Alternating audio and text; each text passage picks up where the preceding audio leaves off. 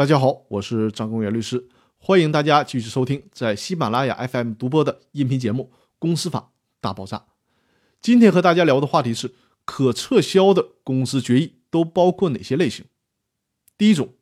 公司会议的召集程序违反法律、行政法规或者是公司章程。这里面所说的召集程序主要包括股东会或者股东大会、董事会会议的通知、登记、提案和议程的确定等等事项。再具体一些，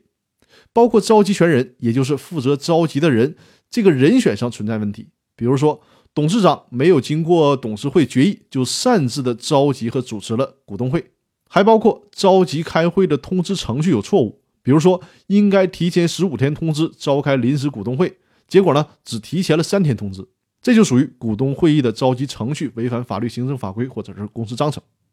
第二种，公司决议的表决方式违反法律、行政法规或公司章程，这里面包括没有表决权的人参与了表决，还包括会议主持人其实并没有主持会议的权利。因为根据公司法的规定，只有特定的人才能主持特定的会议，比如说董事会在没有特殊情况下应该由董事长主持，但实际上呢却由一个普通的董事主持了，这就是属于程序上的错误。另外还包括表决事项有瑕疵，这个典型的是在会议通知里面并没有某一个事项，但是在开会的时候却要求大家对这个事先没有通知的事项进行表决，这就是一种表决事项的瑕疵。再有就是表决权计算错误，比如说公司章程里面规定一个事项需要半数以上的赞成票通过，但统计的时候却把弃权票直接计入了赞成票，这就是典型的表决权计算错误。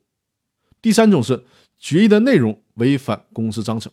比如说公司章程里面规定贷款100万以上的事项需要由股东会来进行决议，但是在实际操作的时候董事会却通过了一个贷款2000万的董事会决议，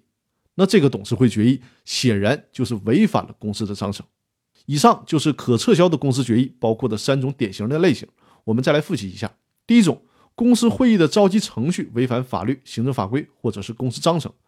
第二种，公司决议的表决方式违反法律、行政法规或者是公司章程。